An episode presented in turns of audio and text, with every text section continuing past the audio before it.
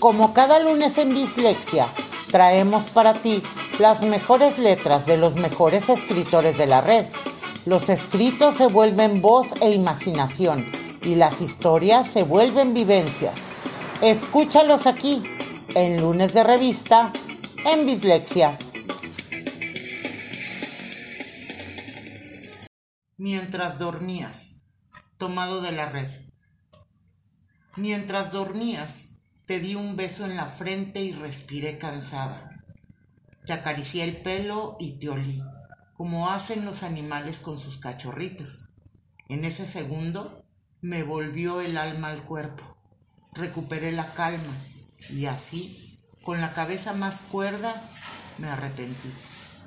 Me arrepentí de ese grito, de esa cara enojada, de tantas cosas que te había dicho durante el día.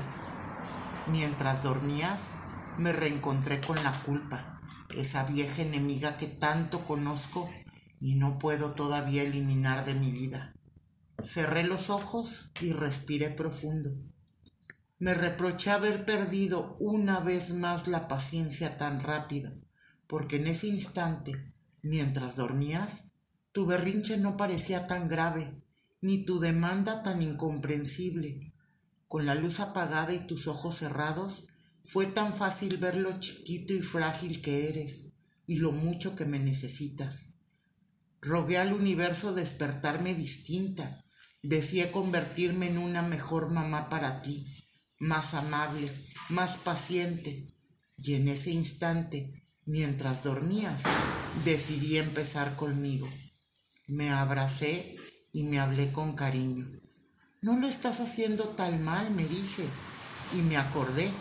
No todo habían sido gritos y retos. Durante el día también te había dicho que te quería más de una vez. Te había abrazado y consolado después de esa gran caída. Me había sentado en el piso a jugar contigo. Había tenido paciencia y me había reído. No siempre, pero sí muchas veces. Te di otro beso en la frente y respiré, un poco menos cansado. Te quiero siempre, dije en voz baja. Y esa noche, mientras dormías, me fui de tu cuarto con ganas de volverlo a intentar. Con amor para Ángel, Lu y Fer. Catita, de Gus Azul. Aquí Aquí nos bajamos, querido maestro, me dijo mi alumna Maricruz. En aquel entonces trabajaba yo en una universidad del Valle de Santiago y cubría el tramo de 38 kilómetros de ida y de 38 de regreso a mi hogar en Irapuato. Era común que los alumnos que vivían en Salamanca me pidieran aventón y yo no negaba un aventón a nadie, mucho menos a mis queridos alumnos. En este caso, Maricruz y una amiga de ella descendieron en Salamanca, en una especie de parador de autobuses. Estaba por arrancarme cuando una señora bajita y rechonchita y ya de edad me hizo el ademán de que le diera un aventón. Me detuve y trató de abrir la puerta, pero no pudo.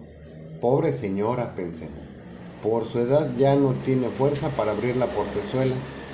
Me bajé y le abrí la puerta para que se subiera. Cuando volteé hacia donde iban las chicas caminando, Maricruz me hizo la clásica seña de vas a ver, lo cual me extrañó bastante, pero solo sonreí a la distancia. Subí a mi auto y me arranqué. La señora, a quien llamaremos Catita, me dijo, mira, yo cobro 200, pero a ti te voy a cobrar 100. Casi me freno en seco ante tal aseveración pero controlé mis nervios y le dije, ¿me cobra de qué, perdón? Si yo soy el que le debería de cobrar por el traslado. ¿Eres tonto o eres muy inocente? Me dijo un tanto cuanto agresiva para enseguida agregar con una voz melosa. Está bien, dame 50, pero no menos. Sonreí y le expliqué que a mi edad la inocencia ya no existía, que entonces a lo mejor yo era tonto pero que mi intención era solo darle el aventón solicitado. Entonces, ¿la bajo aquí? Le pregunté. No, hijito. Si no vas a querer mis servicios, déjame en el crucero. Esa es mi base. El crucero distaba a unos tres kilómetros por lo que Catita se puso a platicarme que se ganaba la vida atendiendo a los traileros y transportistas que circulaban por esa vía y que el paradero donde la había recogido y el crucero eran sitios idóneos para accederlos. Le dije que era una manera muy peligrosa de ganarse la vida, que alguien podría aprovecharse de ella, sobre todo por su edad. Lo pensé pero no se lo dije que se estaba exponiendo a ser tratada con violencia o contraer alguna enfermedad. Me argumentó que no tenía de otra. Su esposo había muerto hacía años, sus hijas poco caso le hacían y no se entendían de ella, y dos o tres de sus clientes asiduos se mostraban interesados sentimentalmente en ella. Afortunadamente, su única hija soltera estaba por casarse. De hecho, se casaba esa misma tarde, pero como estaban disgustadas, no asistiría al mencionado evento, mismo que para ella representaba liberarse de la carga de seguirla manteniendo. Ahí está, le dije, es una oportunidad para que reordene su vida, para que busque una ocupación menos peligrosa, más decorosa, más digna. Oportunidades sobran, agregué. Y si su hija se casa esta tarde, debería de acompañarla.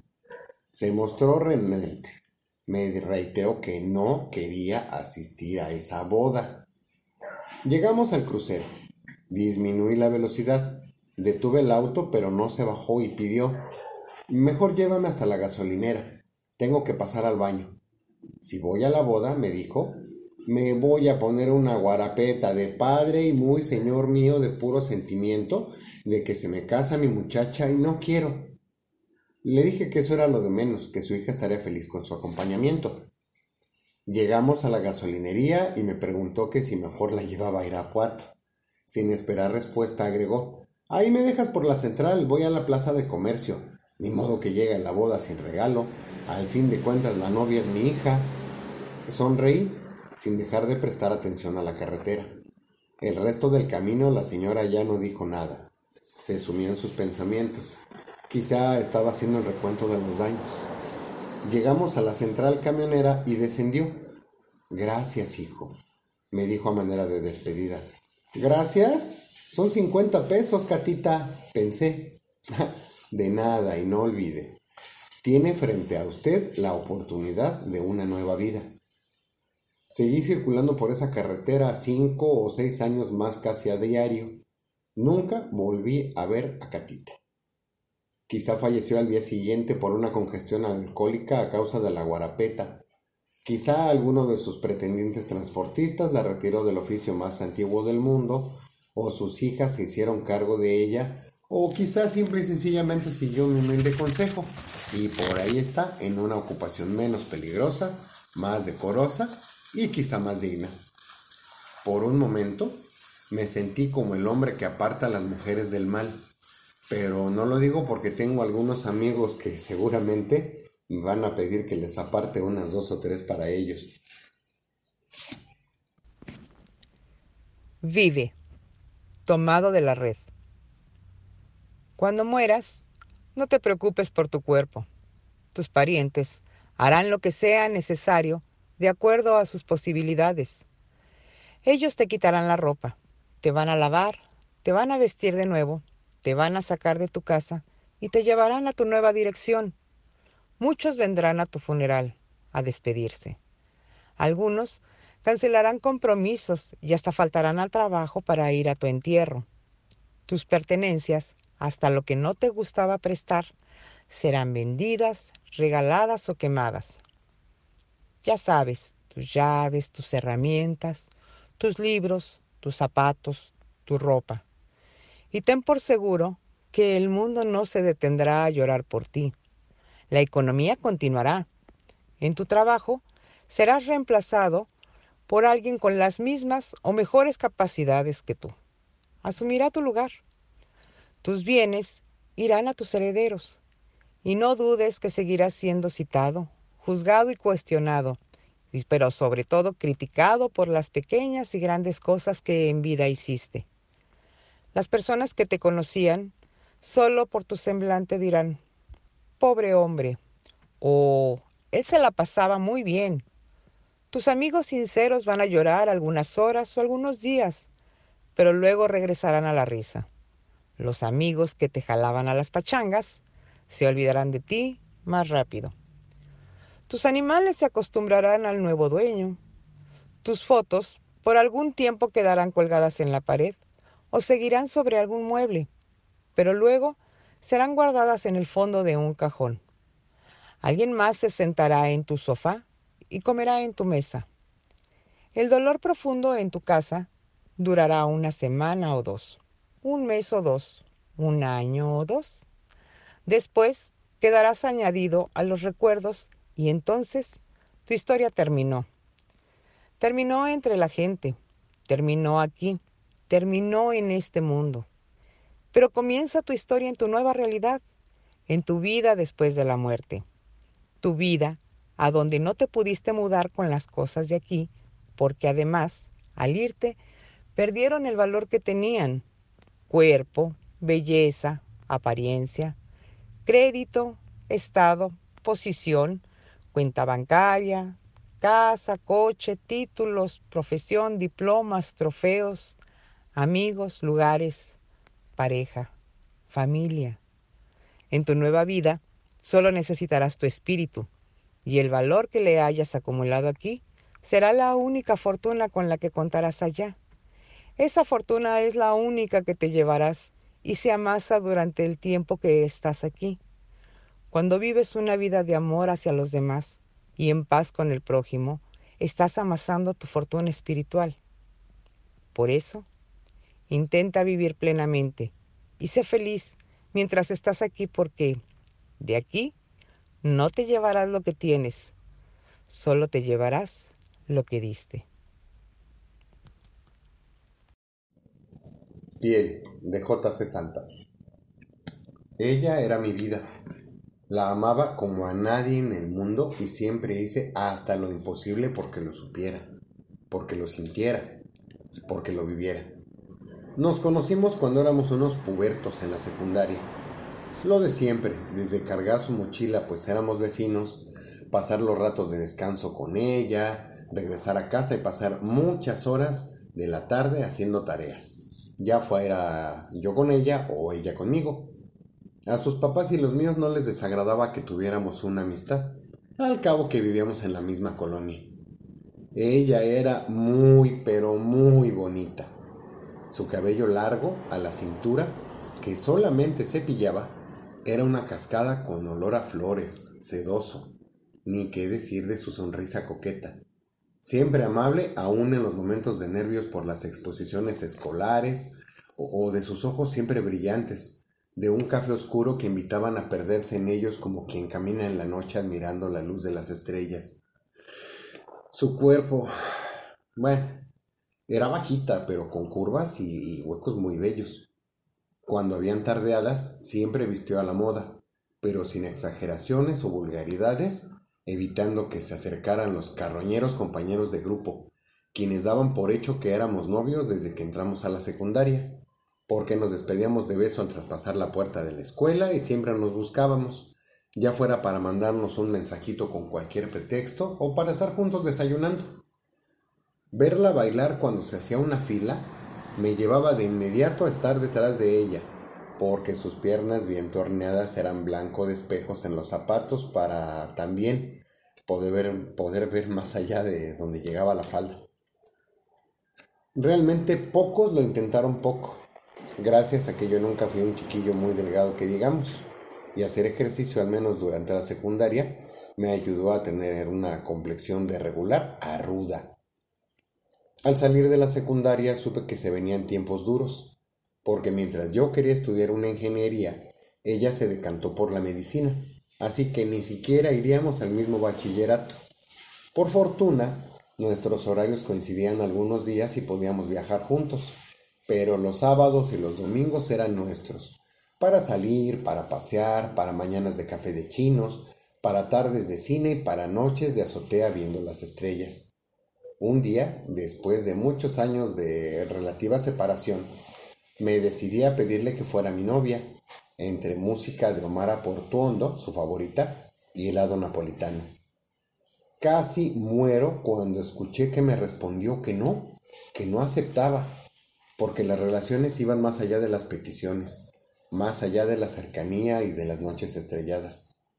No supe qué hacer, pero seguí siempre con mi aparente desinterés en mis reacciones y las suyas. Confieso que me reí, que le dije que era broma y le puse un cucharazo lleno de helado en la nariz. Ahora, ella se puso seria y pensé que se iba a levantar y a salir furiosa. Cuando la vi levantarse del suelo, a acercarse a mí y tomarme del cabello para plantarme en los labios un beso travieso, con sabor a vainilla y chocolate, guiñar un ojo y decirme, tonto, si es broma te lo pierdes, también yo sé bromear. Me puse de pie y pude sentirla dentro de un abrazo correspondido que me elevó más allá de cualquier cielo. Y así comenzó eso que no debió terminar jamás. Los años de bachillerato y de universidad en nada modificaron la rutina de las mañanas, las tardes y las noches en que estuvimos juntos, disfrutando simplemente del aire que respirábamos. Ella no era exigente y le bastaban los risas y los mensajes, y los besos, el helado napolitano, los fines de semana y las horas de teléfono, aunque ya nos hubiéramos dicho todo lo que nos teníamos que decir. A nadie cayó de extraño que una buena noche, después de una cena entre ambas familias, les anunciábamos que nos íbamos a vivir juntos. Ya habíamos comentado aquello de y dónde van a vivir y cómo van a hacer con los gastos y están seguros y todo eso.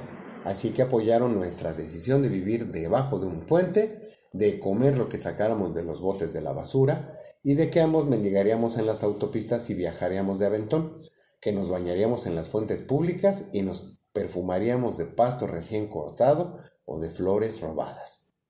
Eso no les dio risa hasta que ambos explotamos en una carcajada monumental. Propios y extraños se levantaron de sus asientos y nos abrazaron, nos llenaron de bendiciones y parabienes, y a la pregunta acerca de cuándo nos moveríamos, nosotros volvimos a reír y cuando le respondimos que en cuanto nos titularíamos lo harían. Faltarían unos meses nada más. Todos volvieron a poner cara de da y rieron con nosotros.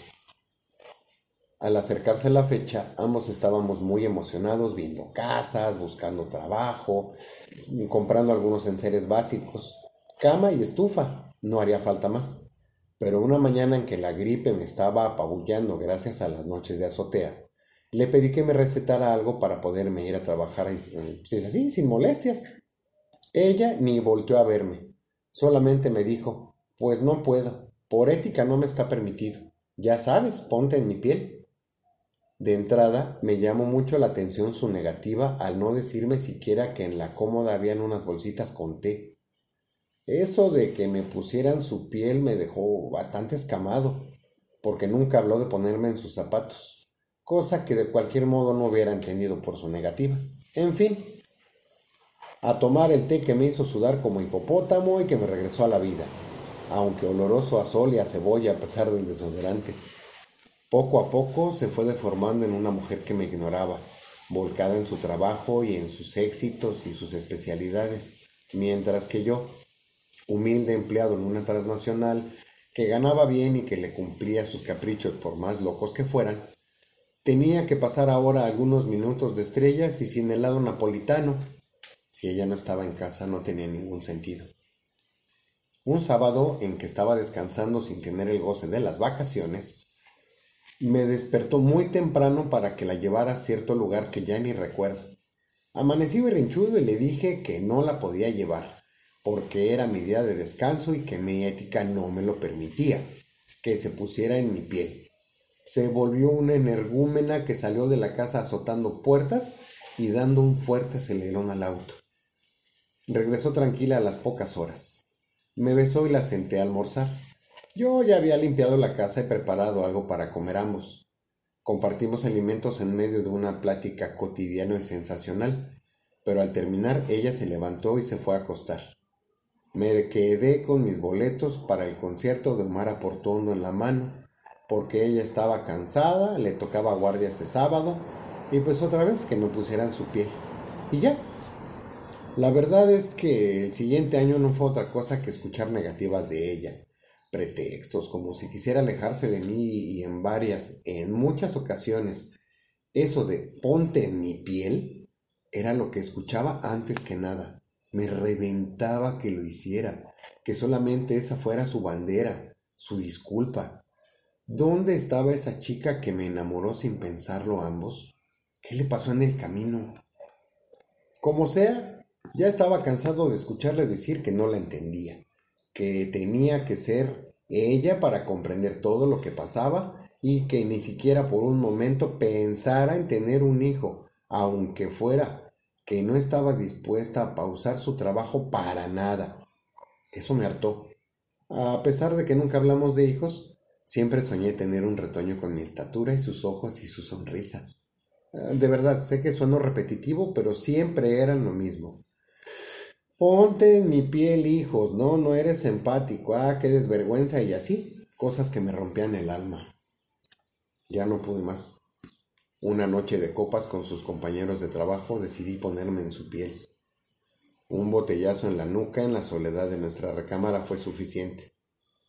Nada me importó que se desangrara sobre la cama y torpemente con un bisturí a veces y con un cuchillo en otras, pude retirar su piel de los pies a la cabeza. Para que terminara de escurrirse, la saqué a tender con algo de ropa que aproveché para lavar y bueno, aquí me tienen, esperando que se termine de escurrir para ponerme su piel. A ver si no la rompo. No es de mi talla.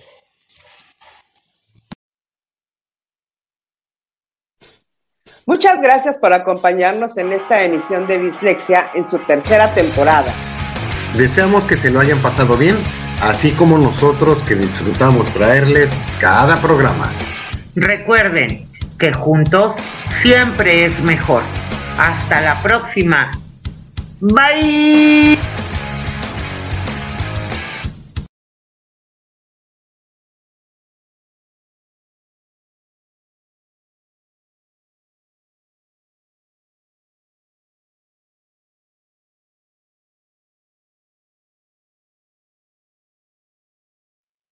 No te quiero perder. Que la distancia se